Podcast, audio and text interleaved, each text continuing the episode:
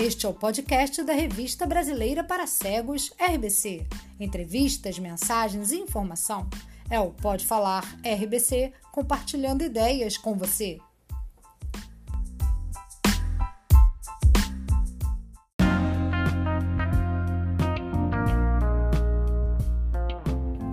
O episódio de hoje é uma edição da live Rumo a Tóquio 2021 com Williams Araújo, atleta do judô paralímpico, um gigante no esporte e na vida. Eu sou Ileia Vale, participante da comissão editorial das revistas em Braille do Instituto Benjamin Constant e você está no Pode Falar RBC.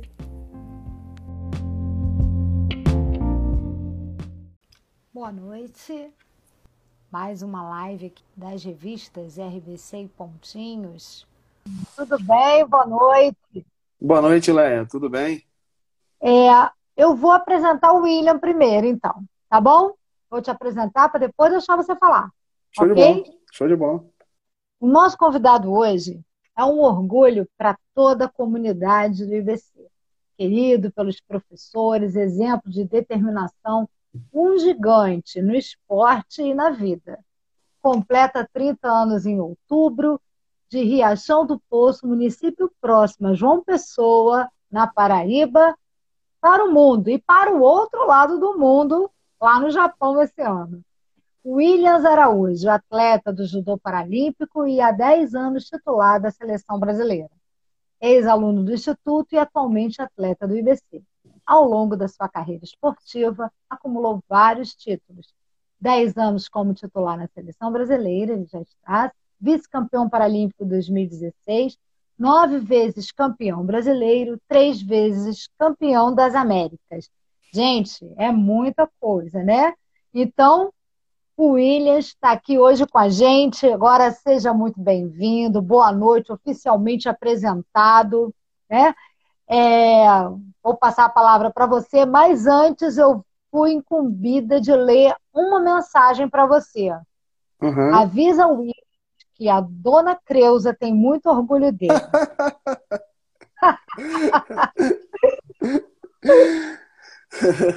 Olá, boa noite, Leia. É, muito obrigado mesmo, é uma satisfação muito grande estar falando aqui na live com você. Né? falar do Instituto, falar da revista.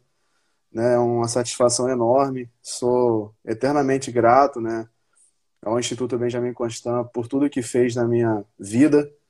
Né? Então, fez a, o Instituto, através de seus funcionários, né, fizeram realmente a diferença na minha vida. E quero agradecer demais aí a professora Paula, que foi a primeira professora que eu tive contato, né, quando eu entrei, fui fazer a prova, né, para entrar no instituto em 2003. E ela uhum. me aplicou a prova de matemática. E eu fiquei os dois anos estudando no Benjamin e achando que o nome dela era Dona Creuza.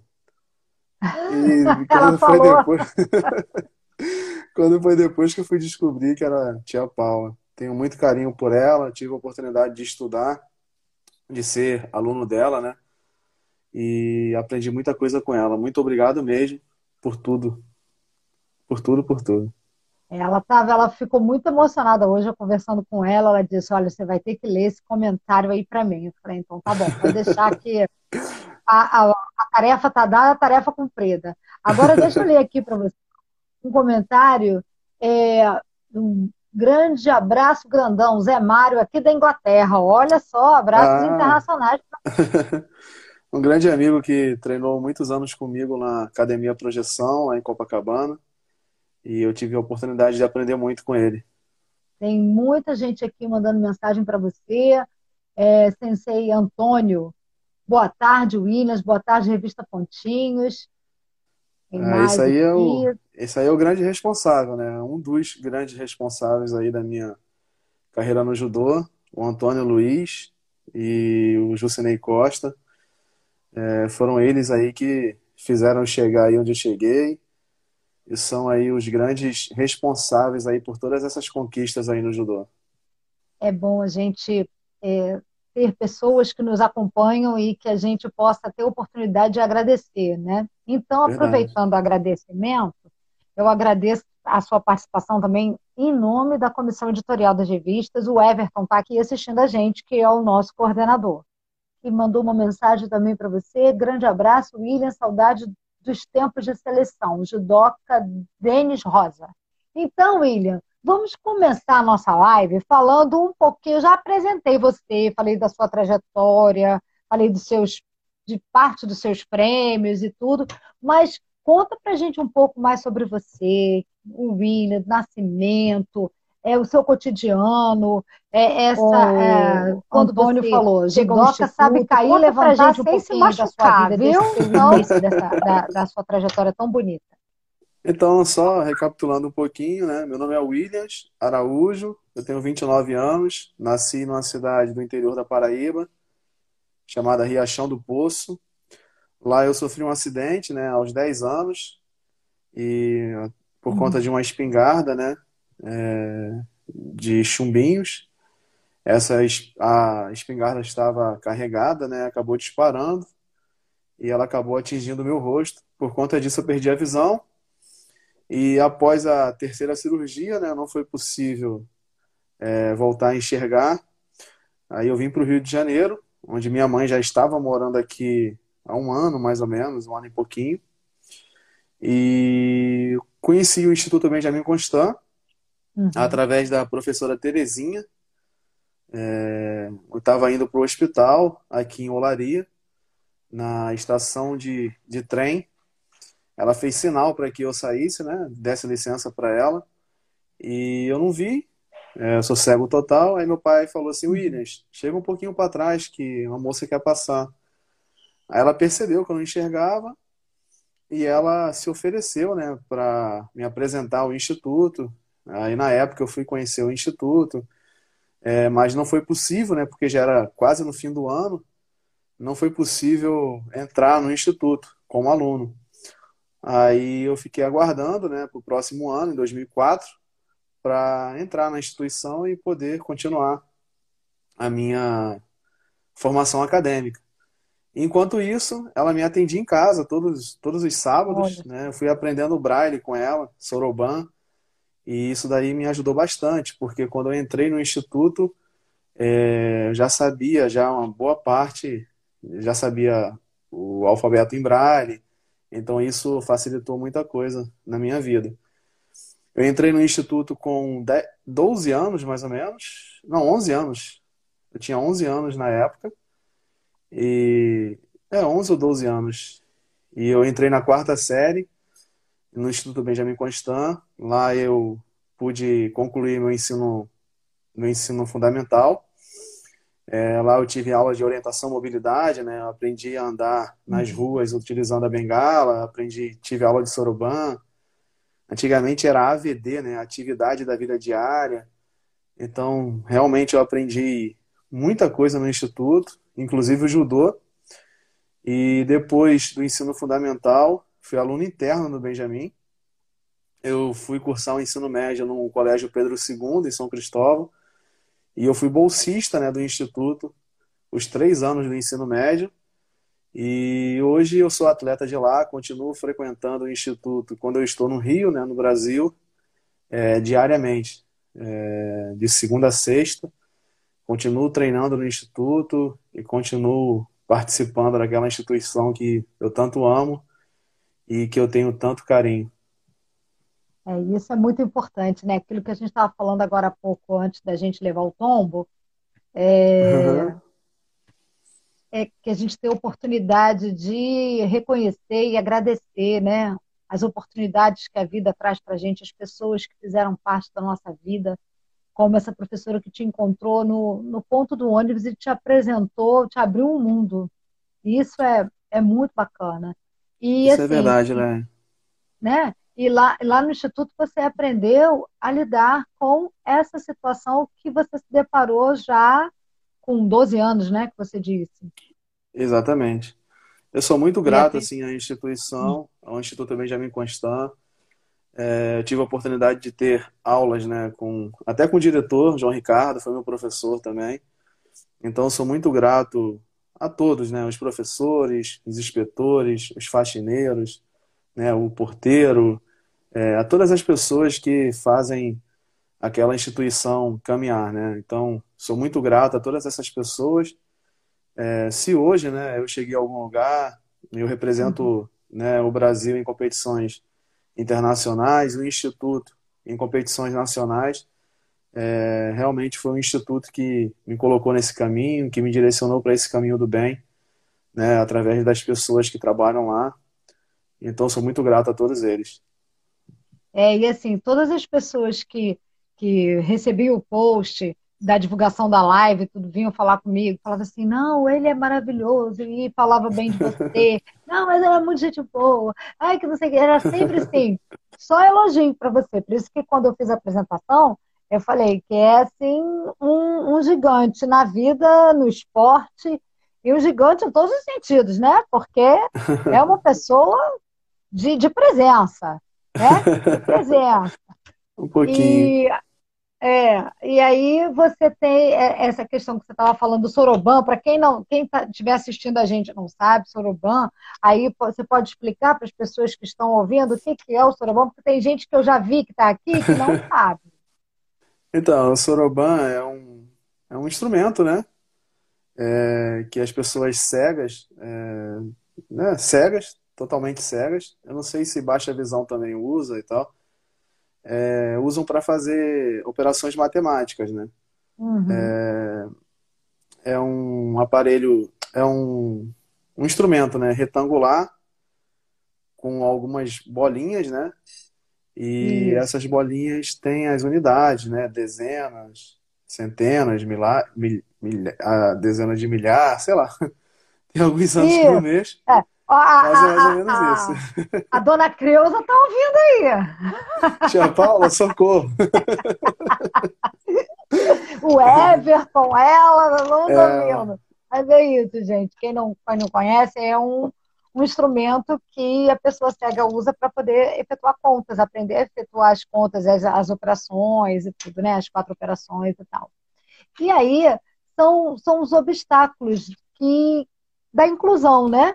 e a questão do Soroban, a questão do sistema Braille. Como é que é o sistema Braille para você, é, que a gente sabe que hoje em dia a gente está tá, tá muito no mundo tecnológico, mas a gente não, eu pelo menos penso dessa forma, é, não pode abrir mão dessa de, é, da questão da leitura e da escrita no sistema Braille, que eu acho que isso que dá independência para a pessoa cega. Então, você pode falar um pouquinho para a gente qual a importância do Braille ainda hoje na, na sua vida?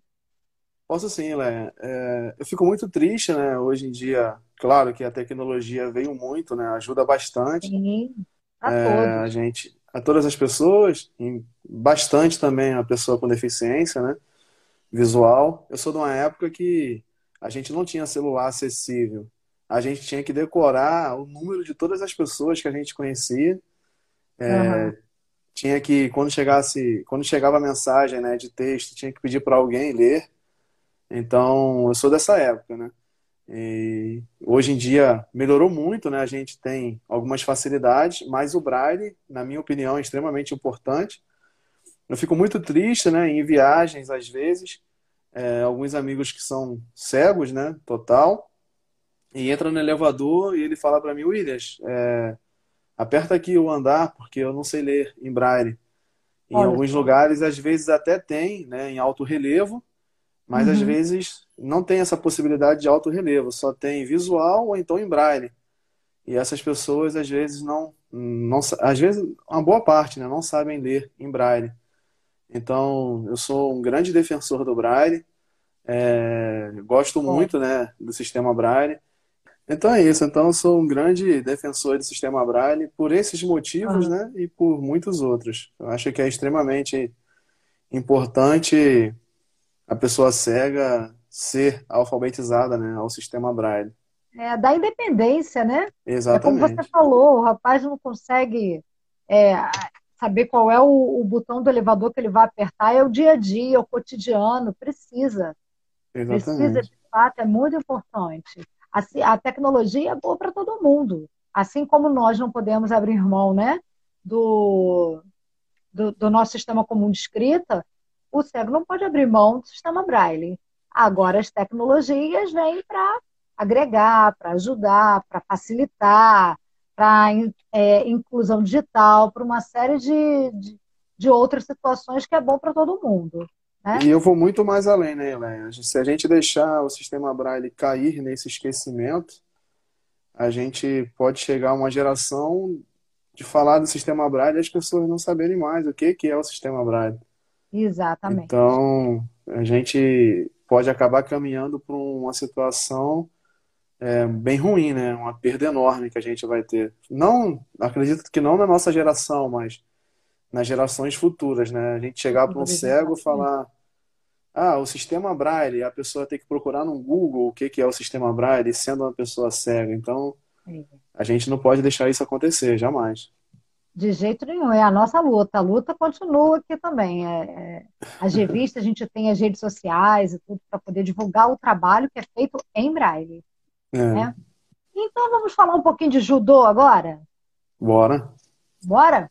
Bora. Então, como é que o judô? Já sei que foi lá no Instituto que te abriu a oportunidade, né? A, a perspectiva.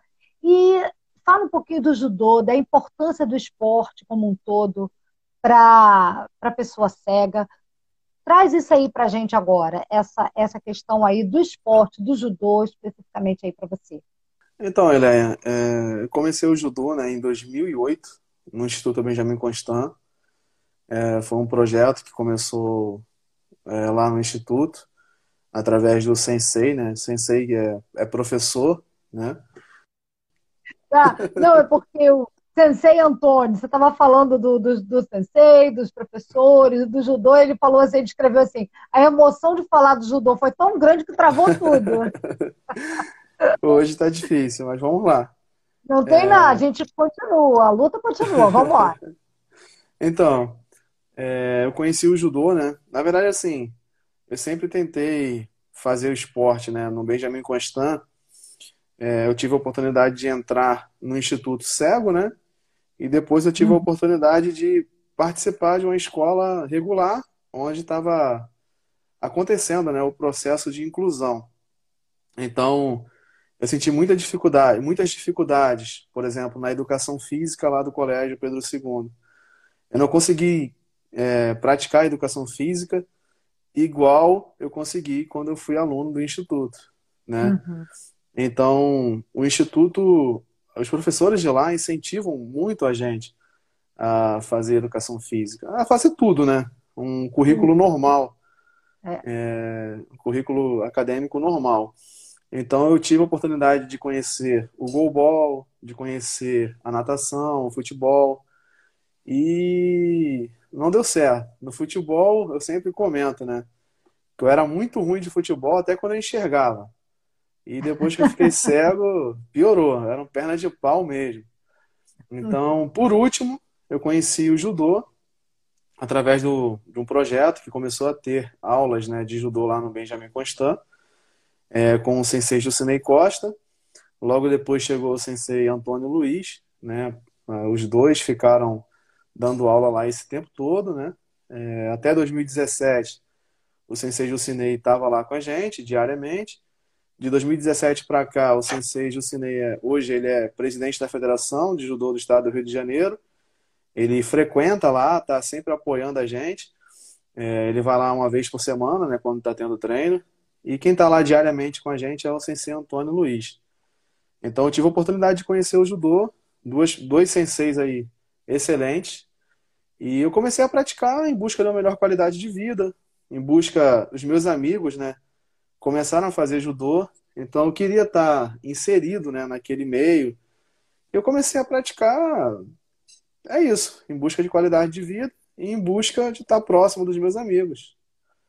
É, uhum. E as coisas foram acontecendo naturalmente na minha vida. Né? Eu, com dois anos e meio após ter iniciado o judô, eu fui campeão brasileiro pela primeira vez.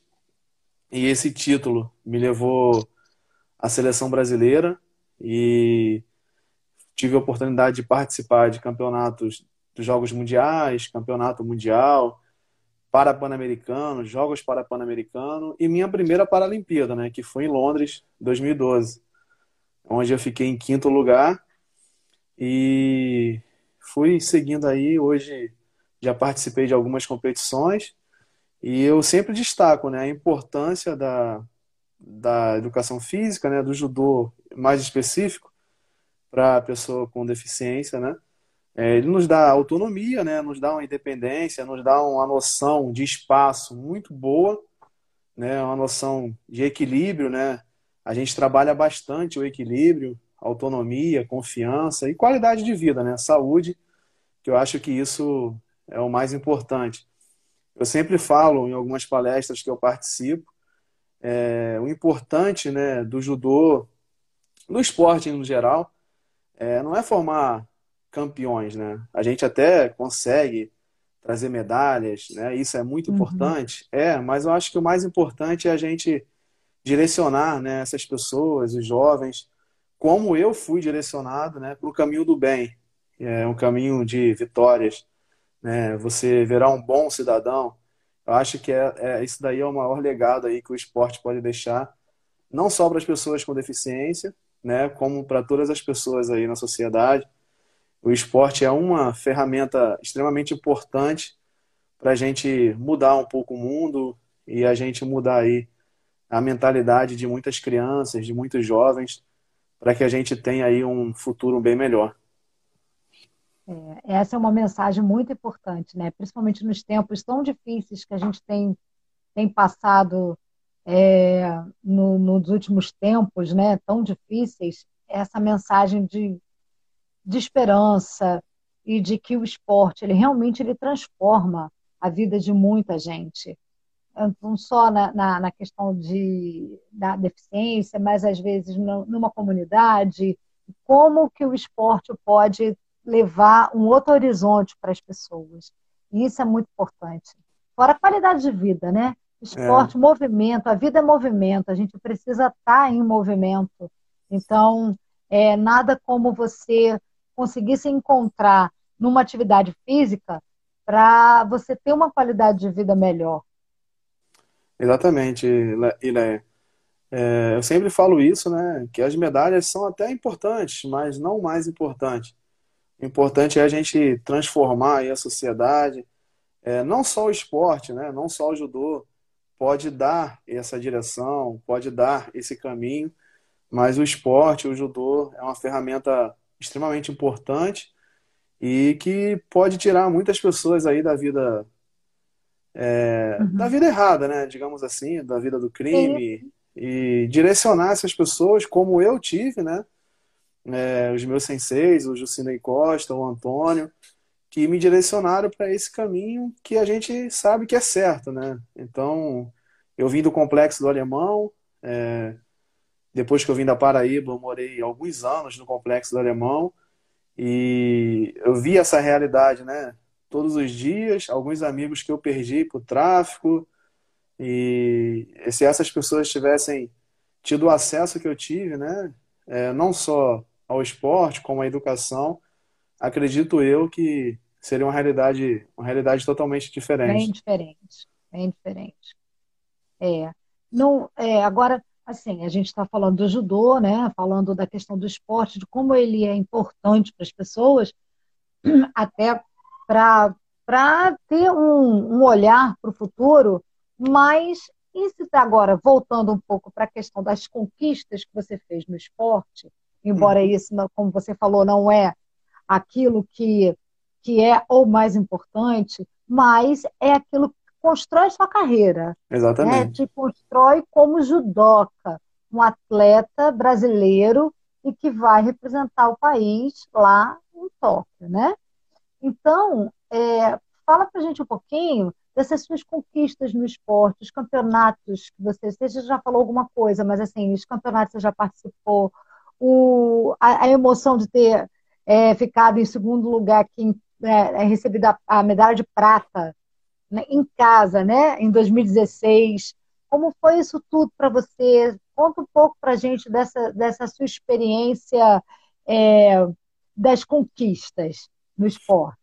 Então, é, os Jogos Paralímpicos né, do Rio 2016 é um capítulo assim muito especial é, na minha carreira como atleta. Imagina. Que eu, que eu lembro com muito carinho, onde eu tive a oportunidade de lutar em casa, né, com a minha família, com a minha esposa, os meus amigos, os meus senseis, todas as pessoas que torcem por mim. O meu pai, que foi, infelizmente, ele acabou falecendo ano passado e foi um ipom aí que a vida me deu, mas que uhum. a gente continua aí, a gente vai continuar essa caminhada e foi a única vez que ele me viu lutar, né, pessoalmente. Oh, que lindo. Então foi um momento muito marcante você entrar numa arena com aproximadamente 10 mil pessoas gritando o teu nome. E, e eu, eu, ficava muito emocionado. Até hoje Imagina, eu lembro assim. Eu emocionado agora de ouvir você falar. até hoje eu lembro assim, até me arrepio. Hoje, de vez em quando, eu fico vendo a, a luta né, que foi transmitida na televisão e eu vejo, eu escuto, né, todo mundo gritando e quando no momento que eu é, acabei derrubando de Ipon, né, o meu adversário na semifinal, a alegria de todo mundo, então foi um momento ímpar que eu vou guardar para o resto da vida e que eu vou contar para os meus filhos e eu vou lembrar sempre com muito carinho, porque foi um foi o ápice assim da minha carreira. Uhum. E eu não vou ter como lutar, né, de novo nos Jogos Paralímpicos no Rio né? Isso daí demora, isso aí não sei quando vai acontecer de novo, mas eu tive essa oportunidade, né? Eu tenho essa experiência, então é um momento inesquecível, né? Então, fui vice-campeão no Rio, 2016. De 2016 para cá, esse ano foi um ano, esse este ciclo, né? Foi um ciclo bem conturbado, né? Além da pandemia, que é um momento muito triste, né? Perdemos aí muitos amigos, muitos conhecidos, né? Ainda estamos vivendo, né, essa situação, esse momento, né? A gente voltou a treinar, mas com muitas restrições, né? A gente não está podendo treinar uhum, é. É, fora, a gente não está podendo ter essa interação em outras academias, em outros países, né? Está sendo tudo muito limitado. É, muitos exames, né? A gente tem feito exames aí, o PCR direto, para evitar uma, contamina uma, cuidados, uma, né? contaminação, né? isso, exatamente, para manter os cuidados. É um momento muito difícil, mas cada um está fazendo o seu melhor dentro das suas condições, né? Teve momentos que eu treinei em casa, né? O instituto, né, me ajudou bastante, né? O Sensei Antônio aí trouxe alguns equipamentos do instituto que o diretor lá me emprestou. Aí eu já devolvi. Hoje o instituto abriu as portas para que eu pudesse é, chegar bem em Tóquio. Então eu estou treinando no instituto. Né? Agradecer demais aí ao, ao diretor João Ricardo, né? ao coordenador Fábio, né? por toda uhum. por todo entendimento que a gente teve, todo o cuidado para que a gente voltasse lá, nem que seja com uma pessoa, para que eu pudesse pegar no kimono, pisar no tatame, para que eu possa representar né, o Brasil, o Instituto, é, da melhor forma em Tóquio. Então é um momento muito difícil, é, eu fico muito triste aí por tantas pessoas que a gente perdeu né, para esse vírus, mas a gente está tomando todos os cuidados, né? A confederação, a CBDV, o Comitê Paralímpico, por toda a estrutura que tem montado para a gente, para que a gente possa aí chegar bem em Tóquio 2021 e representar o Brasil aí da melhor forma. Vai ser maravilhoso. Agora, olha só, vamos dar atenção um pouquinho aqui aos nossos comentários. Tem um comentário uhum. do Everton dizendo para você também contar a experiência do judô sem ser o judô adaptado, sem ser o judô é, é ah, acho que ele, você contou para gente uma, uma situação né, que a gente achou bem interessante, acho que ele está querendo que você conte agora. Então, é, por conta dos meus senseis, né, o Jucinei Costa e o Antônio Luiz, eles também dão aula para as pessoas que enxergam, né, que não têm deficiência, e uhum. eles sempre incentivaram a gente, né, atletas paralímpicos, a participar dos campeonatos regulares, né, com pessoas que enxergam aqui no Rio de Janeiro. E antigamente a gente não tinha tantas competições assim no, no judô paralímpico. E como no judô paralímpico tem uma particularidade diferente das outras modalidades, porque o cara que é B1, que B significa blind, né, em inglês, e B1 é sou eu, que sou cego total. Uhum. B2 é quem enxerga um pouquinho, assim, vultos até, consegue enxergar um pouquinho mais. E B3 é que tem a visão subnormal, né? Digamos assim. E no judô não, tá, não tem essa divisão. O cara que é B1, ele luta com B2, ele luta com B3 e, e vice-versa. Então, para tentar é, diminuir essa diferença, né, essa vantagem de quem enxerga um pouquinho mais, lutar comigo, por exemplo, que não enxergo nada, é, os meus, meus senseis sempre me incentivaram a lutar os campeonatos aqui com pessoas que enxergam.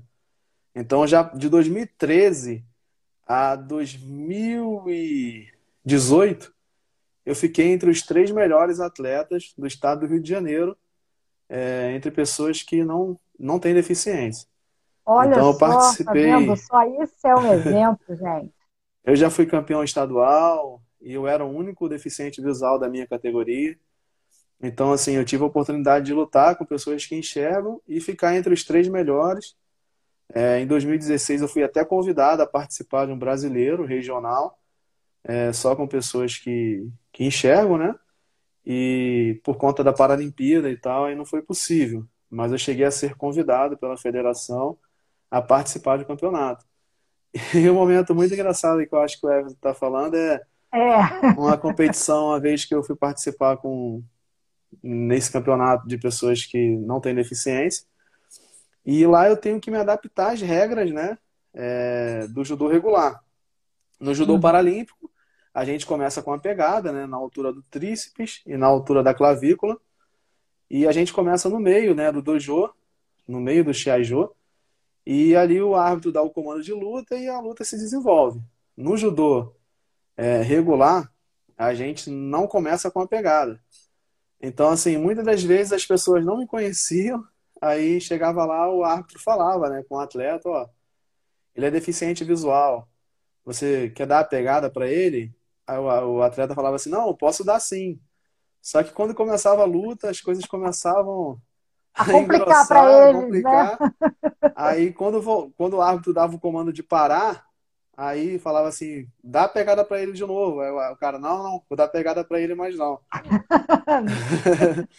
então, assim, hoje em dia todo mundo lá me conhece, né? Hoje em dia muitos, né, torcem muito por mim, eles dão a pegada, mas alguns não dão. E teve um evento que eu participei, a primeira luta, né? Era um cara que eu não conhecia. Aí ele tava, tipo, super é, confiante, né? Aí, não, tá tranquilo, eu vou lutar com cego, não sei o quê. Aí eu, calado, né? Aí na hora que começou a luta, ele deu uma caminhada, eu dei um. Dei a chebará nele, eu caí em cima dele foi pom. Não demorou Ei. nem cinco Nossa. segundos. Aí ele levantou a torcida dele, né? Todo mundo, caraca, tu perdeu para um cego, cara. Como é que pode? Não sei o quê. Aí quando eu tava saindo assim, aí ele, pô, cara, não sabia que ele era vice-campeão paralímpico que ele é ah. atleta da seleção, não. Aí ficou todo sem graça, assim, e todo mundo ficou zoando ele uh, lá nesse evento. É, essa história é ótima, porque assim, mostra como é que as pessoas ficam subestimando né, as outras e aí não sabem exatamente com quem. Sabe com quem você está falando? Pessoa não sabia com quem você estava falando. E aí achou então, que ia conseguir. São histórias engraçadas, assim que eu passei, e meus técnicos também né, acompanharam, e a gente, hoje a gente dá muita risada, né? Sim. Sim. Porque eu... todos nós ah. somos diferentes, né, Ileia? É, a gente tem Sim. que aprender a respeitar, né? Eu sou deficiente visual, você também tem a sua limitação, pode ser física ou pode ser até mesmo psicológica, né? Todos nós temos as nossas limitações. É, a gente vive um momento muito complicado, né? Um momento onde tudo envolve política, onde todo mundo tem um, um, um lado a defender e a gente tem que às vezes né, esquecer um pouco disso, né? E a gente entender que todos nós somos diferentes e isso aí que faz uma sociedade melhor. É, não importa quem é gordinho, quem é negro, quem é branco, independente qual religião você siga, nós temos sempre que respeitar o próximo, que eu acho que isso é o, é o mais importante. E quando a gente aprender é, a respeitar tudo isso, a gente vai ter uma sociedade muito melhor.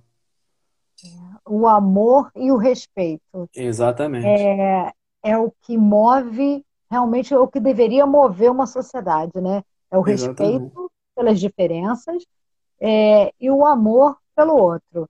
Se a gente Verdade. conseguisse, né, é, exercer, fazer esse exercício sempre, as coisas seriam tão mais fáceis para todo mundo, né? Então, é, a gente vai, na nossa imperfeição, cada um dentro das suas condições, tentando fazer é, o melhor que a gente consegue. Exatamente. Né? Nem todos conseguem fazer, mas a gente vai, vai buscando. Né? Verdade. E o que eu queria te perguntar também, qual é a emoção que você está sentindo assim de ir para uma Paralimpíada no berço do judô? Assim, é uma emoção muito grande, né? É, a maioria das pessoas que eu conheço, né, que fazem judô, o sonho dessas pessoas é ir um dia no Japão, um dia treinar no Japão, de conhecer, né, a Kodokan, que é o templo, né, do judô no Japão, né, fundado por Jigoro Kano. Então, assim, muitas pessoas têm esse sonho. Eu já realizei esse sonho duas vezes. Eu tive a oportunidade de ir ao Japão em 2017 e 2018. Eu passei alguns dias lá treinando.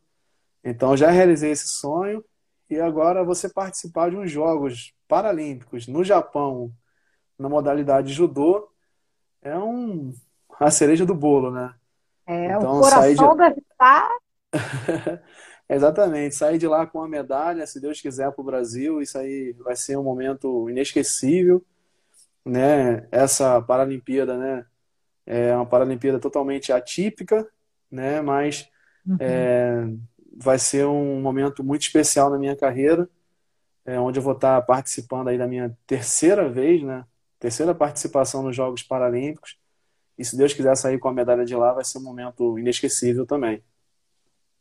É, Não igual o Rio, mas é, é um momento por... muito é, especial. É porque assim, no Rio, é, você teve a plateia da família, né? Exatamente família, amigo, todo mundo perto, os amigos e tudo. Então, realmente deve ter sido uma coisa muito especial. É, você está ali no tatame, está ouvindo o seu nome, sabendo que está ali, tá ali, os seus familiares estão ali, seus amigos estão ali. Deve ser uma coisa muito emocionante. Em contrapartida, também lá no Japão, que você vai ter tá ali no berço do judô, né? E isso também deve trazer uma emoção muito grande. Então, como é que está essa preparação? Você teve agora também é, dois, em dois campeonatos, não foi? Você chegou agora pouco, chegou semana passada, em preparação Exatamente. também já para a Paralimpíada, não é isso? Na verdade, eu passei 43 dias fora de casa, né, numa viagem, que por conta da pandemia, né, a gente, eu fui para São Paulo, passei alguns dias em treinamento. De São Paulo eu fui para o Azerbaijão, onde eu participei de um Grand Prix Viajou, lá. hein? E nesse Grand Prix eu acabei conquistando né, a quinta colocação.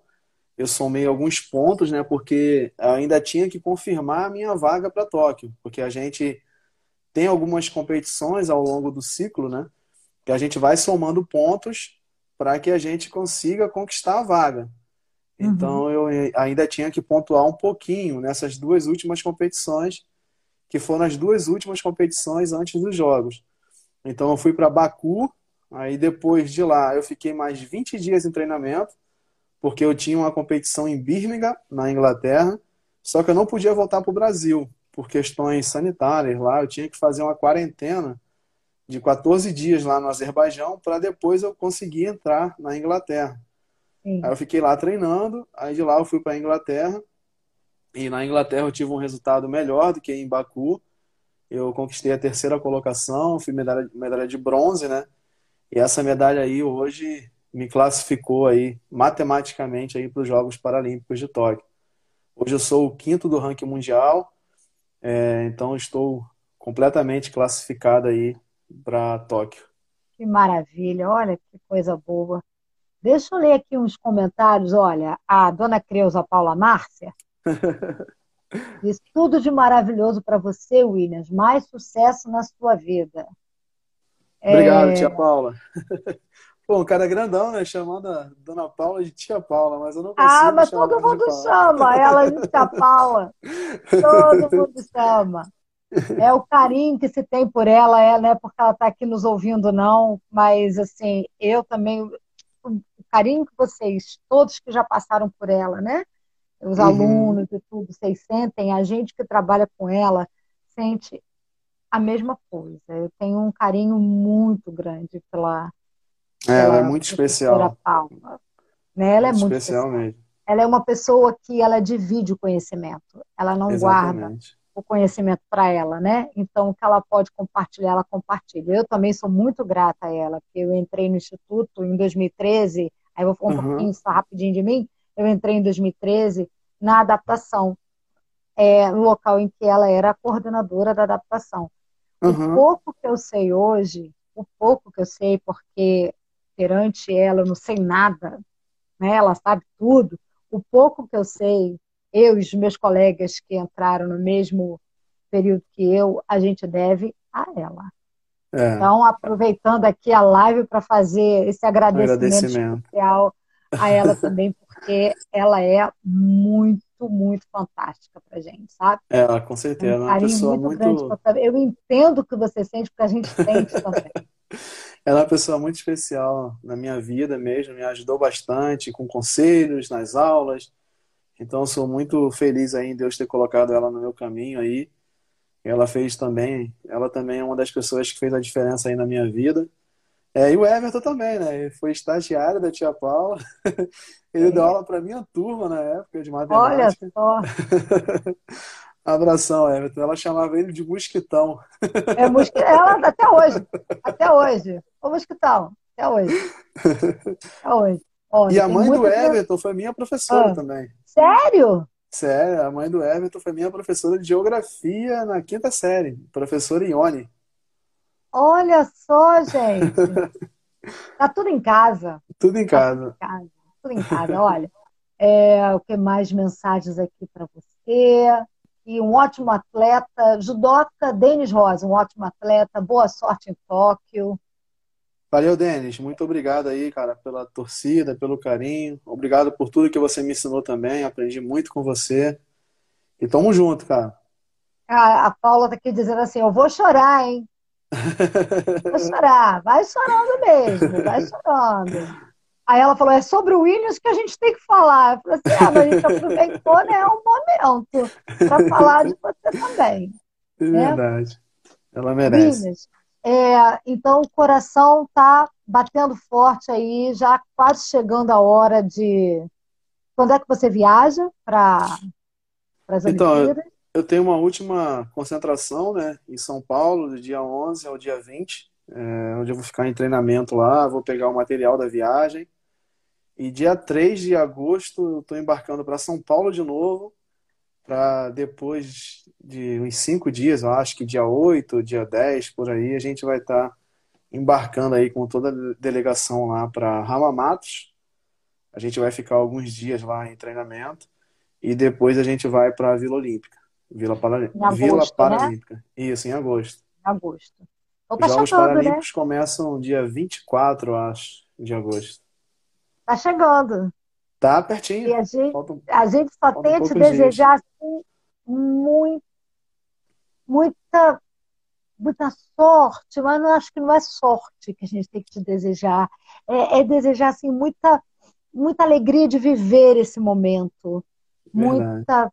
É, a, só a participação, independente da questão da, da medalha, do, da, da conquista, acho que já é uma conquista está vivenciando esse momento. Então, que você, assim, é, falando por mim, que você tenha um momento muito feliz de aproveitamento, de, de, de, encantamento, de tudo que você merece, por você merecer esse momento, sabe? Então, Obrigado, é, né? desejar sorte é, não, é, não é o que eu acho que eu gostaria é. de desejar a você. Eu, eu gostaria de desejar a você isso, é a felicidade de viver isso. Eu particularmente, assim, às vezes, até falo para algumas pessoas assim que são próximas né, de mim, É, as pessoas às vezes me desejam sorte, mas eu acho que sorte é uma coisa muito complicada, né? Eu trabalho uhum. todo dia. É, não, a gente, quando conquista uma medalha, a gente não conquista naquele dia. A gente é, constrói aquela medalha. A gente. É uma vida inteira, né? A gente construindo, colocando tijolo por tijolo para construir aquela medalha. Então, sorte eu não, eu não gosto muito. Eu prefiro que me deseje sucesso. Pois é. É e que Deus me abençoe aí, que vai dar tudo certo, se Deus quiser. É, eu andei fazendo um stalk, stalkeando o seu Instagram, né? E vi que você me parece devoto de Nossa Senhora Aparecida, pelo sim, menos sim. foi lá há pouco tempo, sim. né? Então, que ela cubra você com esse manto sagrado que ela, Amém. como mãe, Amém. vai poder te abraçar e estar com você em todos os momentos desse, desse momento ímpar que você vai viver, né? Com certeza. Lá, na, lá na, nas Olimpíadas lá no Japão.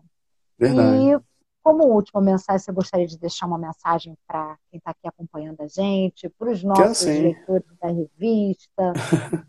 Quero agradecer a todos vocês, né, por ter nos dado, né, Ilé, um pouco do tempo de vocês aí, ter nos escutado. Então, muito obrigado por todo o carinho, por toda. Continuo contando com a torcida de todos vocês. Né? Tem muitas pessoas aqui conhecidas, né? Cada uma delas tem uma importância assim na minha vida, me marcou, né? Em algum momento da vida. Quero agradecer demais a vocês. Continuo contando com a torcida de vocês. Muito obrigado por tudo. Agradecer ao Instituto Benjamin Constant por tudo que faz, né? Na vida, né? Da pessoa com deficiência visual, em baixa visão. Quero agradecer demais lá ao Sensei Antônio Luiz, né, o Sensei Jucinei Costa, o nosso coordenador Fábio, é, Fábio Brandolin. Quero agradecer demais ao João Ricardo, né, por tudo que tem feito aí pelo esporte no Instituto. Quero agradecer aos meus, aos meus patrocinadores, né, a Bolsa Atleta do Governo Federal, o Ministério, Ministério da Cidadania, a Secretaria Especial do Esporte, o time Caixa, né, o patrocínio da Loterias Caixa. Então, uhum. quero agradecer demais a todos vocês aí, que vocês fazem a diferença aí na minha vida. Muito obrigado por tudo. Obrigado à revista. É, eu sou assinante dessa revista também, recebi por muitos Ai, anos na minha bom. casa. Quero agradecer demais aí a você, Ileia, ao Everton, a professora Raquel, que também foi minha professora de informática. É, a Raquel, a Raquel vai assistir a gente depois, que ela teve um compromisso e não pôde estar aqui. Sim, então quero agradecer demais a vocês pelo espaço, e sempre que precisar, pode contar comigo. Estou sempre aqui, estou sempre no Instituto. E o Instituto é um lugar sensacional que eu amo demais essa instituição. A única instituição que eu representei, né, como atleta, e espero continuar representando aí na minha carreira aí como atleta. Muito Deus obrigado quiser, pelo espaço, muito obrigado por tudo. A gente que agradece a você, você ter tirado um pouquinho do seu tempo aí para poder estar aqui com a gente, partilhando todas essas conquistas que você tem trazido, tem acumulado ao longo da vida, e eu te desejo muito sucesso e que vai dar tudo certo, que a gente vai ficar aqui torcendo e acompanhando você, torcendo a cada dia que você estiver ali na luta, e a gente vai se garantir, a gente não está lá de corpo presente, mas a gente está com pensamento em você. Tá se bom? Deus quiser. E vamos acreditar aí que a gente vai melhorar, que tudo isso vai passar e como no judô, né, a gente cai, a gente levanta. Eu sei que está sendo muito difícil aí para todo mundo, tudo que a gente está é. vivendo, mas vamos acreditar em Deus aí, acreditar que isso aí tudo vai passar e que a gente vai, se Deus quiser aí, é, viver dias é, melhores, né? voltar a viver dias melhores, né? Se Deus quiser. Dias melhores, com certeza. Tá bom, William? Te agradeço um muito. Um grande beijo para você, um grande abraço, tá bom? Fique ah, com quem Deus. Puder, quem puder me seguir no Instagram, Deixa o convite. Ah, Williams. mesmo. Ponto Araújo Judô. E quem puder seguir a revista aí também, deixa o convite. Tá anotado aqui. Sigam o Williams, sigam a revista e até a nossa próxima live. Um grande beijo, Williams. Abraço. Valeu. Tchau, tchau. Um abraço. Tchau. Agradecemos a atenção de nossos ouvintes. Inscrevam-se em nosso canal www.youtube.com.br revistas Pontinhos e RBC. Sigam nossa página no Facebook, arroba IBC Revistas, e nosso perfil no Instagram, arroba revistas underline RBC, underline pontinhos.